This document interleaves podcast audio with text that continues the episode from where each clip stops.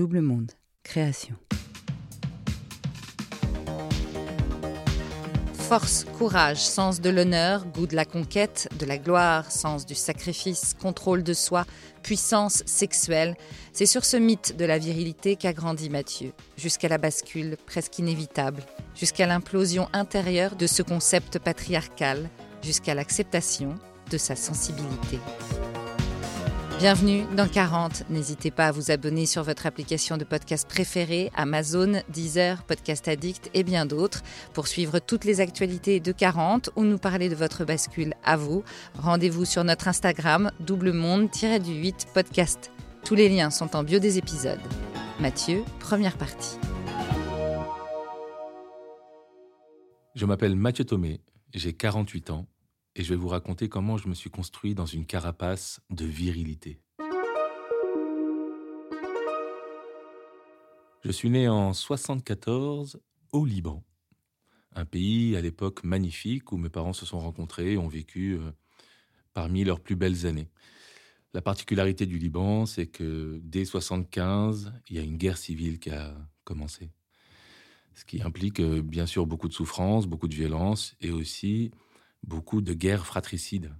Alors, euh, les premières années de ma vie ont été marquées par cette guerre et par le fait que mes parents, affolés, apeurés, ne savaient pas euh, comment extraire euh, leurs enfants de cette violence quotidienne. Moi, je me souviens pas exactement de ce qui s'est passé, mais on m'a raconté que on se dormait dans le couloir, loin des fenêtres, de peur qu'elles explosent pendant la nuit sous les bombardements. Et en 76, mes parents ont décidé de venir vivre en France, réfugié de, guerre, en quelque sorte. Et donc mes premières années ont été marquées par la violence, la guerre et la polarité. Le fait que, que la différence ne soit pas vue comme une source d'enrichissement, mais plus comme une euh, capacité à mettre de la violence là où on veut, quand on veut. Euh, j'ai ensuite grandi euh, dans le 16e arrondissement à Paris, dans un, appartement très cosy. Et si les premières années, du coup, ont été marquées par l'abondance euh, matériel. Euh, j'ai reçu une éducation de la part de mon père enracinée dans le machisme ordinaire méditerranéen, quelque chose d'assez classique finalement, où les messages que je recevais, c'était euh, ne pleure pas, n'aie pas peur, un homme fort n'a pas peur, si tu pleures, tu seras considéré comme une fillette, et puis ne montre pas tes faiblesses, sinon on risque de te marcher dessus. Alors il y a deux choses très importantes dans ça, c'est que mon père c'était mon modèle masculin, donc euh, moi j'ai pris ça comme euh, un acquis et je me suis construit comme ça. Il y a aussi dans la phrase euh, ne pleure pas sinon tu seras considéré comme une fillette une opposition assez forte entre hommes et femmes, entre garçons et filles. Et en gros, ce que je pouvais traduire moi à l'époque, c'était bah, il faut pas être comme une fille. C'est dangereux d'être comme une fille. On risque de me de mal me juger, ou je risque d'être exclu. Donc j'ai grandi avec cette éducation-là et qui n'avait pas été à l'époque contrebalancée par la vision de ma mère. Euh, c'était dans les années 74, euh, hein, fin, enfin fin des années 70, je veux dire. Et donc euh, on vivait dans une époque qui était particulière, mais je vais en parler dans quelques instants. La deuxième chose qui est importante, c'est que j'ai grandi avec une bande de potes depuis ma plus tendre enfance. On est encore amis d'ailleurs. Et dans cette bande de potes, il y avait vraiment une quête de la virilité une virilité déviante, en fait, une, virilité verticale, où il s'agissait de monter, de prendre le plus de pouvoir, quitte à marcher sur les autres. Et les trois piliers de cette virilité, c'était la force, le nombre de conquêtes. Alors, on peut relativiser, bien sûr, quand on a 8 ans, 10 ans, c'est juste des amourettes, bien sûr, et c'est super.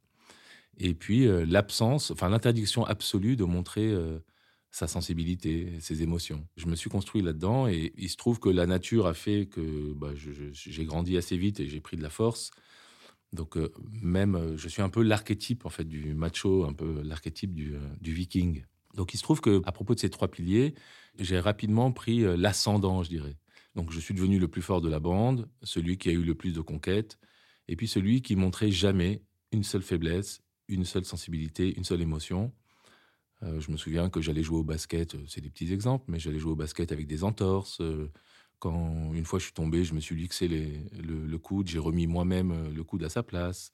Je dormais pas parce que, enfin, je dormais très peu la nuit parce que je répondais aussi à, une des injonctions de mon père qui me disait petit, ce sont les femmes qui font la grasse mat, les hommes eux se lèvent tôt pour construire le monde.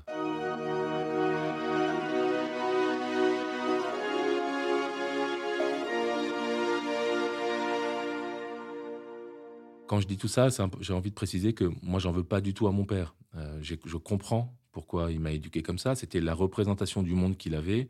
Et lui, aimant son fils comme la prunelle de ses yeux, avait envie de le protéger par rapport à ce qu'il se représentait. Et il l'a fait euh, de la meilleure façon qu'il pensait être euh, faisable à ce moment-là. Donc il y a eu l'éducation de mon père, il y a eu la bande de copains avec lesquels, la communauté quelque part avec laquelle je me suis construit, j'ai construit mon rapport au monde. Et puis, il y a aussi la société dans laquelle j'ai, évolué. En fin 70, début 80, il y avait des femmes nues euh, partout, tout le temps, que ce soit sur euh, des abribus, euh, sur des panneaux publicitaires, à la télé, partout, des femmes nues, aguicheuses, séductrices, pour vendre des yaourts, des voitures, des, des jus de fruits, des rasoirs tout ce que vous voulez en fait. Et c'était possible de, montrer ces femmes comme ça, dénudées, comme des offrandes qu'on pouvait posséder ou que je pouvais posséder en me procurant tel rasoir, tel yaourt. Et c'est assez particulier quand même de, se rendre compte à quel point la femme était objectivée à, cette époque-là et, combien elle était euh, reléguée au rang de, marketing euh, euh, sensuel, voire érotique hein, dans certains cas quand même. Donc ça, c'était quand même très particulier. Et puis, les héros de l'époque auxquels je pouvais m'identifier euh, étaient particulièrement caricaturaux dans leur genre. Euh, je repense euh, aux trois J.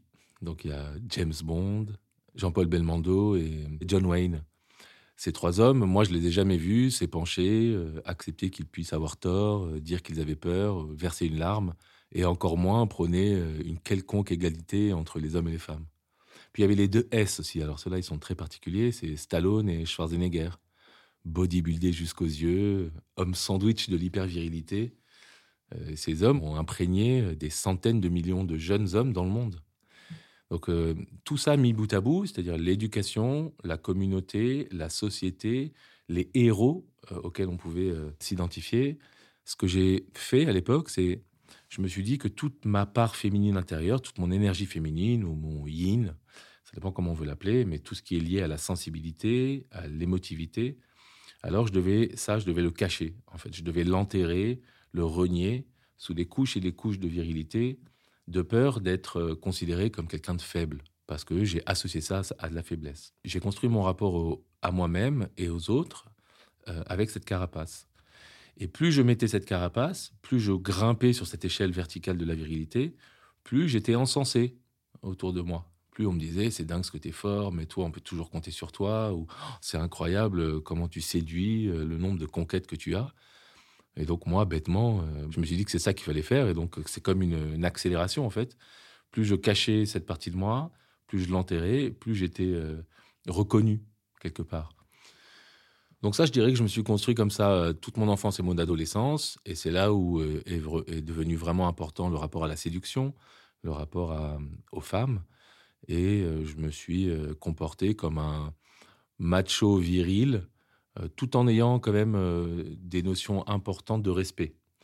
J'étais celui qui était inatteignable, avec des barrières infranchissables. Et quelque part, les femmes qui étaient avec moi, qui choisissaient d'être avec moi, ça leur plaisait. Ça les confortait aussi dans cette image polarisée du monde, les hommes versus les femmes.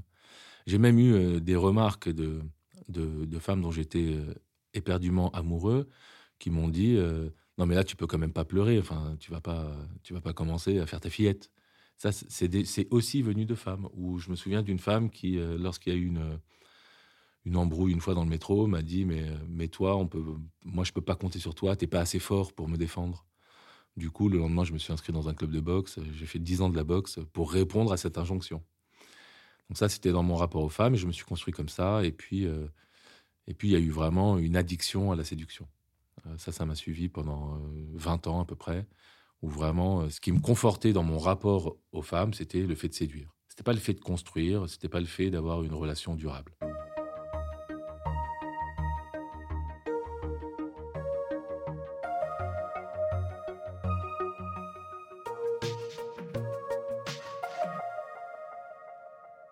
Au niveau des études, euh, ça se fait classiquement. Là, j'ai pas une visibilité sur comment mon armure m'a euh, encouragé à suivre telle ou telle voie.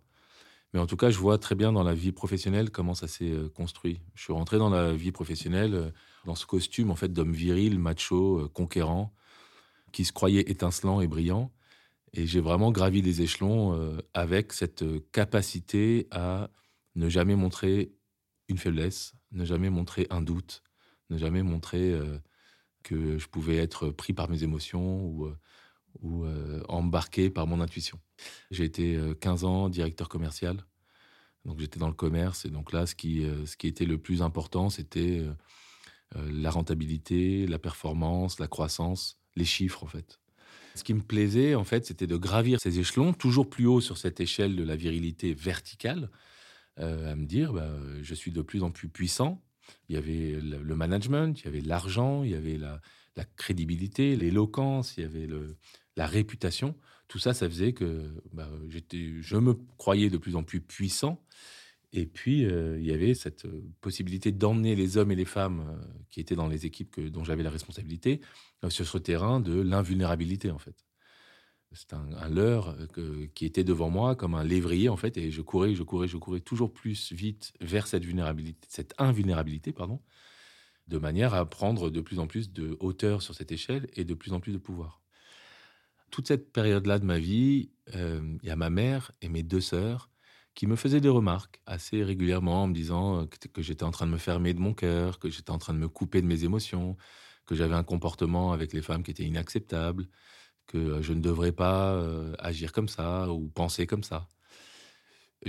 on a eu de très bonnes relations avec ma mère et mes deux sœurs, mais je restais assez distant par rapport à ces remarques. Je me disais, bah, c'est des femmes, elles me disent ça, c'est normal sachant que elles, en opposition, euh, ce sont des êtres sensibles, euh, émotives, intuitives, et que le monde doit se construire euh, sur cette polarité il y a des hommes d'un côté et des femmes de l'autre. Donc je recevais ça, j'écoutais, mais j'entendais pas en fait. Je me sentais conforme à ce qu'on attendait de moi, à ce que je pensais qu'on attendait de moi. Et il y a eu certains moments de doute, il y a eu certaines interrogations.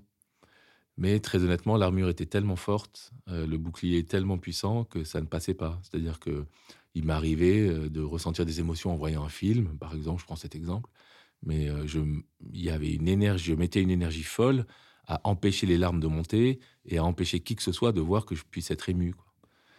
J'étais vraiment dans cette, dans cette course à la virilité, dans cette course au pouvoir, basée sur le rejet de tout ce qui pouvait être associé à de la sensibilité et euh, de l'émotivité. Ce qui était important, c'était de grimper, d'être dans toujours plus. Ça, c'est un surnom qu'on m'a donné euh, euh, enfant, c'est toujours plus. Et il y a un autre surnom aussi qu'on m'a donné, que ma bande de potes d'enfance m'a donné, c'était Leader One. Alors si ça, c'est pas du beau mal alpha, je sais pas ce qui est du beau mal alpha. Ils auraient pu m'appeler Dieu, que ça m'aurait pas fait plus plaisir. Quoi. Euh, donc leader one, ça c'est quelque chose qui vient se coller à mon identité quelque part. C'est ce que je voulais être, c'est le surnom que me donnent mes, amis. Pour moi, c'est euh, le, le rêve en fait. Et en me coupant de mes émotions et de ma sensibilité, je me suis aussi coupé de mes sensations corporelles. Quelque part, je me suis coupé de mon corps, puisque mon corps était uniquement, enfin c'est ce que je croyais, fait pour euh, me représenter au monde. C'est pour ça que je voulais avoir un corps euh, musclé, un corps viril. Et, euh, et puis, comme quand il montrait ne serait-ce qu'une seule petite faiblesse, soit je l'écoutais pas, soit je la réparais moi-même, ça fait que je me suis progressivement coupé de mon corps. Et du coup, je me suis, comme ça, j'ai gravi les échelons de la virilité, j'ai eu pris de plus en plus de pouvoir, on va dire, même si toute proportion gardée, bien sûr. Et mon corps, lui, commençait à, me parler. Mais restant sourd à ce qu'il voulait me dire, bah, il a parlé de plus en plus fort. Donc ça s'est euh, manifesté alors que tout allait bien dans la vie professionnelle, dans ce, job de directeur commercial. Euh, les chiffres étaient là, les équipes étaient contentes, euh, l'équipe de direction était contente, tout le monde était content. Moi aussi d'ailleurs. Bah, j'ai eu des crises d'angoisse qui se manifestaient par des douleurs thoraciques assez fortes. Une fois en plein comité de direction, bah, j'ai pas pu prendre la parole parce que j'avais très mal. Du coup, comme moi je comprenais pas que mon corps était en train de me parler, bah, je j'ai fait ce que j'avais, je pensais bon de faire. Quoi. J'ai dormi un peu plus ou j'ai pris de la crème relaxante, mais j'ai pas du tout écouté. Puis après, une fois la, la douleur était tellement forte que on a appelé le SAMU. Enfin, la DRH a, appelé le SAMU. Une équipe est venue au bureau, a arraché ma chemise comme ça dans l'open space, m'a mis des électrodes, et puis m'a emmené euh, sirène hurlante aux urgences, pensant que j'avais un infarctus. Et ben le, finalement, c'était une fausse alerte, pas d'infarctus, mais le médecin m'a dit euh, qu'il fallait vraiment que je fasse attention au stress, euh, que ça pouvait être préjudiciable pour ma santé et qu'il fallait que je lève le pied. Bah, le lendemain matin, à 7 heures, j'étais au bureau avec une chemise neuve. et c'est comme si on m'avait absolument rien dit. C'est comme si ce qui s'était passé la veille n'avait aucune espèce de signification. Donc là, bah, n'écoutant toujours pas ce que voulait me dire mon corps, il a parlé encore plus fort. Donc il y a eu une dépression. Donc ça m'a ralenti un petit peu. Ça là j'ai commencé à avoir des doutes. Mais euh, bon, assez rapidement, j'ai vu un psychiatre pour qu'il puisse me prescrire des, médicaments. J'ai pris des médicaments et au bout d'une semaine ou deux, c'était réglé, on va dire. Et donc j'ai balayé ça aussi euh, d'un revers de main en me disant, bah, ça c'est rien, il suffit de prendre des médocs et ça passe. Et puis ça a commencé à, prendre de plus en plus d'ampleur et euh, jusqu'à arriver euh, au burn-out. Et un matin, alors que le lendemain tout allait bien, euh, je me suis retrouvé allongé par terre sur mon parquet, les bras en croix, sans pouvoir bouger, sans pouvoir penser, sans pouvoir réagir, complètement en fait noyé par mes émotions. Et je suis resté comme ça huit semaines. À suivre.